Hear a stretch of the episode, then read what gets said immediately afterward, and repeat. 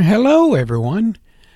Today I want to welcome you to an episode of Happy Meadow Tales, where we will follow Robby the Rabbit and Benny the Squirrel and others in adventures and fun things that happen in the meadow. Join me as we get started on the new one. All right, hold on. Robby and Benny's Grand Pond Adventure. One sunny afternoon in Happy Meadow, Robby and Benny decided it was time for a new adventure. They thought about Farmer Brown's pond, nestled on the edge of the farm. They couldn't resist the idea of exploring its shimmering waters. However, there was a small problem. They didn't have a boat.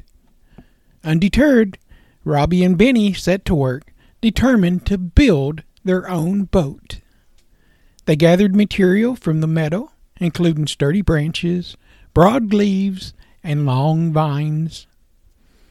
With creativity and teamwork, they began crafting their vessel.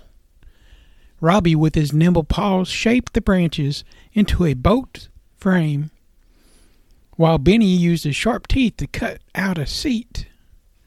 They fashioned the mast with the tall reed and attached a leaf sail to catch the breeze. Their boat was starting to take shape.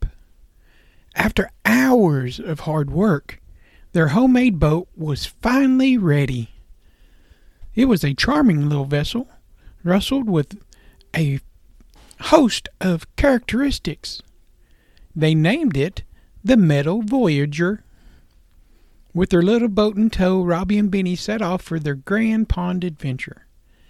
As they reached the water's edge, they carefully launched their craft, and it floated gently on the pond surface. Now, the pond was a wonderful place of adventure, a world in itself. The lily pads dotted the water, and the colorful fish swam beneath them. Dragonflies danced in the air, and frogs leaped from the shore. Grandpa Toad was laughing from the shore at all the antics.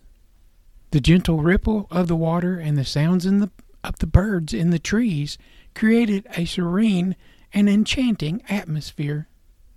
Robby and Benny took turns steering the boat and hoisting the leaf sail. They explored every corner of the pond, marveling at the reflections in the water, and even had a picnic with delicious acorn sandwiches. As the day turned to evening, they watched the sunset from their boat. The sky transformed into a canvas of orange, pinks, and purples, and the pond mirrored this stunning display. As the setting sun, Robby and Benny knew that it was time to return back to the meadow.